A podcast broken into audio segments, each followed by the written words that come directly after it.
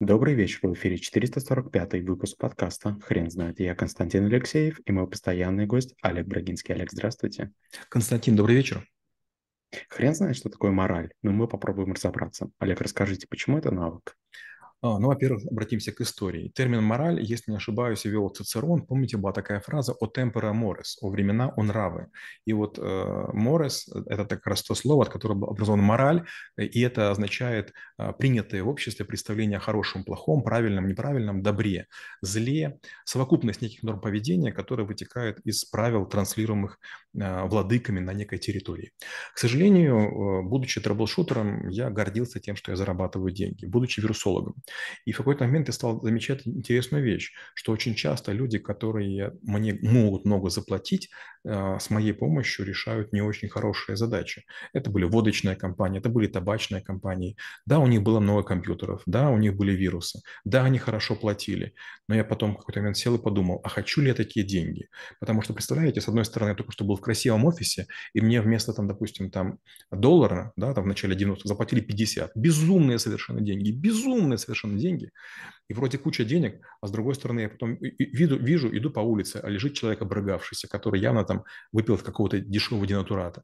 Или, например, опять же, там, у меня папа очень сильно курил по две пачки в день. И получается, я работаю там для British American Tobacco или Philip Morris, а мой папа в, в это время там травит свои легкие. И вот когда я начал уже зарабатывать деньги, у меня стало их достаточно, я стал чуть более разборчив. Я для себя подумал, как интересно, получается, сначала мы готовы на любой способ получения ресурсов, а потом в какой-то момент появляется мораль, нравственность, а, появляет, появляются мысли об этике и нормы, норме. Возможно, это взросление, возможно, это мудрение, возможно, это, наоборот, необычно научность и дворнярничество. Но мне показалось это важно. И я говорю, что есть много видов морали. Есть христианская мораль, есть буржуазная мораль, есть нравственность, есть философское э, понимание, так как, как этика. И вот не всегда мы должны делать то, что можем. Например, представьте, вы боксер, и вы, допустим, там, неважно, мужчина, женщина, вы спорите с супругом. Конечно, вы можете сделать нокдаун, да, этому человеку, победить его. Вопрос, но будет ли это морально? Наверное, нет. А у вас ребенок как-то себя неадекватно ведет вы можете его жестоко избить. Но будет ли это морально? Наверное, нет. Есть человек, который очень толстый, невероятно толстый, ему тяжело живется, он кряхтит, он потный, он некрасивый, и вы прям, вам хочется под ним пошутить. А будет это морально? Наверное, нет. Или, например, человек, который не знает языка, заблудился, у него какие-то сложности, может выглядеть неопрятно. Вот так и хочется подумать, ты бомж, а возможно, ему нужна небольшая помощь, на самом деле у него все нормально, и там за углом у него стоит припаркованная какая-то очень крутая спорттачка. Олег, как вы думаете, не устаревшее ли это понятие? Ведь реальный мир, мир как раз-таки отличается от э, правильного и того, который, которым мы хотели, хотели бы его видеть. Константин, я очень вам благодарен за этот вопрос. Действительно, очень часто в школе трэблшутеров мне какие-то вещи говорят, вот вы нас учите таким старым понятиям, которые, возможно, не действуют. Да, это правда, я был пионером. Да, это правда, я был комсомольцем. Да, это правда, я равнялся на коммунистам, просто не успел им, им, им стать. Но, с другой стороны, я был профсоюзником. Сначала был я профоргом факультета информатики и техники вычислительной. Потом я был главой парламента студенческого. И знаете что? А, ко мне не приходили отличники, ко мне не приходили те, у кого, у которых крутые родители. Ко мне приходили э, дети, которых обворовали в общежитии, которых объели, которых обижали преподаватели, которым домогались, особенно девушки. И, естественно, возникал вопрос, а кто их может защитить? Или никто, или я. И мой отец сейчас тоже в профсоюзах сил вооруженных тоже занимается деятельностью профсоюзной, и я этим очень горжусь. Я считаю, что если ты можешь кому-то помочь, ты должен это делать. А вот старомодно эта история или нет, ну, время покажет. Знаете, старомодно уже становится открывать двери, уступать а, место женщинам и пожилым людям. Но, с другой стороны, от нас же не убудет. То есть э, можно же быть джентльменом, можно же быть рыцарем с удовольствием для себя, помогая другим. Олег, а, попрошу вас поразмышлять над таким вопросом, а, вопросом э, корреляции развития человека и морали. Насколько вообще мораль развивается, и, а, может, может быть, через какое-то время мы откажемся вообще от нее? Я очень надеюсь, что нет, но хотя к этому идет. Смотрите, вот опять же, в какой-то момент времени мы начали воевать, да, и вот сейчас, вот прямо сейчас идет речь о том, что кто-то может применить ядерное оружие. С другой стороны, вот авария на Северном потоке, да, то есть кому-то было не лень это дело взорвать, оставить всю, всю Европу, возможно, без возможно, без энергии.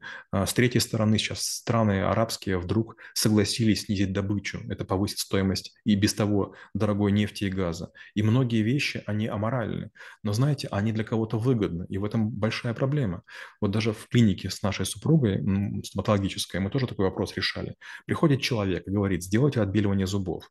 Оно, допустим, стоит, там, не знаю, 15 тысяч рублей. А мы видим, что у человека кариес – который стоит столько же лечить. И вопрос, нам отбеливать зубы или кариес лечить? Если человек отбелит зубы, ну, визуально он будет себя чувствовать хорошо, но кариес-то будет продолжаться, он может зуб потерять. И с точки зрения морали мы обязаны сказать, что давай мы полечим тебе кариес. А с точки зрения обычного человека можно подумать, а вдруг мы тебя накручиваем, вдруг там нет кариеса, на самом деле мы тебя обманываем. И это серьезная проблема. Олег, скажите, пожалуйста, а, а можно ли сказать или утверждать, что все-таки человечество договорилось о каких-то общих правилах? Можно ли сказать, что западный и восточный мир, имея а, раз, разные понятия о правильном, а, установили какие-то общепринятые нормы? Мне так не кажется. Вообще, честно говоря, чем я взрослее становлюсь, чем круче мои клиенты, чем с большим количеством политиков я общаюсь, тем я меньше понимаю мир. Опять же, вот такой пример, который я понять не могу. Есть президент Турции Эрдоган. Он здоровается, там, скажем, с одним президентом и говорит, что как бы друзья навеки. Но его сын владеет заводом, который пускает беспилотники, которые там уничтожают на технику этой страны, да, и получается, вот как дружить с человеком, который якобы с тобой хороший, а его сын для тебя делает плохо, или наоборот.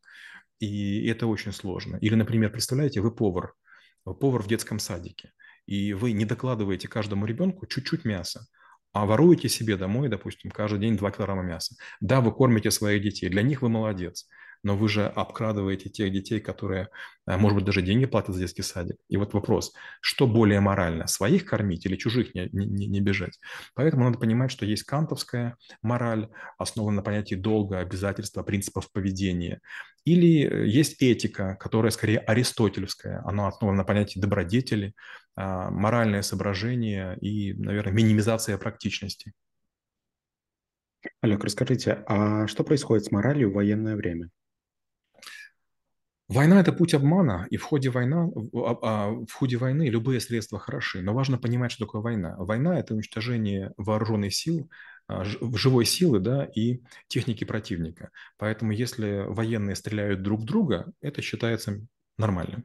Но если военные начинают уничтожать мир населения прицельно, да, специально, это, конечно, ненормально. С другой стороны, опять же, есть масса нюансов. Например, если вы воюете за страну А, но надели форму страны С или страны Б, получается, что вы можете подкрасться кому-то, и человек, думая, что как бы вы с ним одного мундира, позволит себя убить. Вы его обманули. Вы отобрали жизнь у человека, который, возможно, заслуживал ее больше, чем вы. Но вот, да, к сожалению, война – это обязательно а, истребление, это обязательно потери, это обязательно урон, и с этим ничего не поделаешь. Олег, подскажите, а может быть мораль– это вообще такое понятие, к которому человек вроде как стремился всегда а, на протяжении своего, а, своего существования, но это какая-то недостижимая цель, потому что а, она не заложена в нашей а, программе выживания. Ведь поправьте меня, если я скажу, что а, мораль точно не на первом месте, когда а, вопрос стоит о жизни и смерти.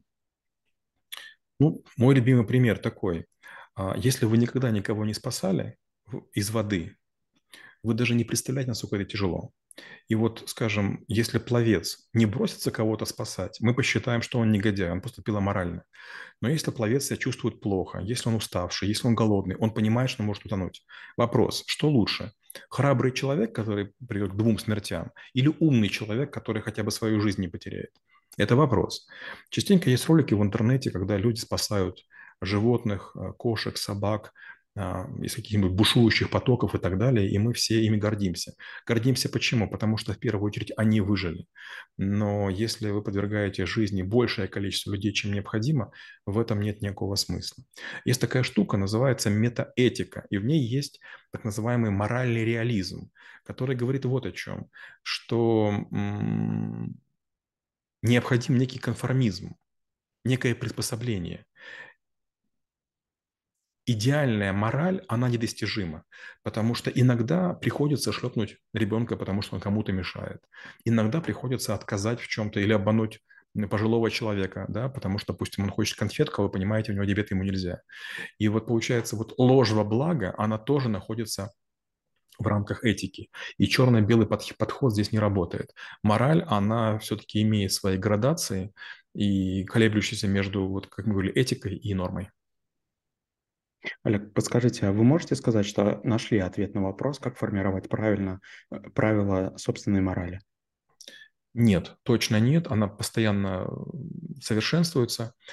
Почему? Потому что я постоянно встречаю все новые и новые проявления гадкости, подлости и так далее. Вот опять же простой пример. У нас у супруга есть клиника, и, например, мы покупаем для клиентов всякие разные печеньки с предсказаниями, разные виды лимонада, осетрового мороженого и так далее. И мы покупаем их для для клиентов. Получается, мы им дарим за свои деньги, как собственники. Но что мы наблюдаем? Мы наблюдаем, что наши там сотрудники могут прийти и съесть 10 печенек для того, чтобы э, выложить одну единственную фотографию с предсказанием. То есть как бы не столько печенья хочется, сколько нужна какая-то бумажечка, чтобы какую-то сторис сделать. И возникает вопрос, а ты вообще понимаешь, сколько это стоит? Или, например, к нам приходят клиенты, иногда дарят какие-то дорогие вещи, черную икру, осетра, какие-то конфеты, сделанные руками. Это стоит дорого. И вдруг какие-то там приходят со сотрудники и начинают прямо, прямо вот есть изо всех сил и в карманы засовывают, и как бы домой еще пытаются унести. И я вот на это смотрю и думаю, боже мой, как же так? А вот как же твои друзья, коллеги, которые придут во вторую смену, им же не хватит? Получается, ты только о себе думаешь, как бы я съем все самое вкусное, то есть не поровну, а сколько-сколько влезет, а еще и домой возьму. И вот как бы в моем мире такого быть не должно, но оно возникает. Олег, а основываясь на вашем опыте, а, колоссальном опыте troubleshooting а и, э, корпоративном опыте, вас разве можно удивить чем-нибудь с, с этой точки зрения? Да, к сожалению, да. Вы знаете, глупость человеческая бесконечна и а, антиморальность. Есть ситуации, при которых люди поступают совершенно гадко, совершенно подло. И, опять же, мы как стоматологи, мы с этим часто сталкиваемся. Иногда там мне супруга фотографии показывает, она не может говорить, какой пациент, что случилось. Но, допустим, она говорит, вот, использовал там неправильный инструмент. Или, опять же, такая жуткая история. У нас рентген очень чувствительный, очень качественный. И очень часто люди к нам приходят, а у них в зубных каналах такие очень узкие протоки. Там обломки инструмента инструментов есть. Наверное, у нас фотографий штук 50. То есть врач ломает инструмент зуя пациента, но не признается. И человек так ходит там годами, десятилетиями. И я думаю, боже мой, ну, ну, ну это же недопустимо, это же невозможно. Олег, спасибо. Теперь на вопрос, что такое мораль, будет трудно ответить. Хрен знает.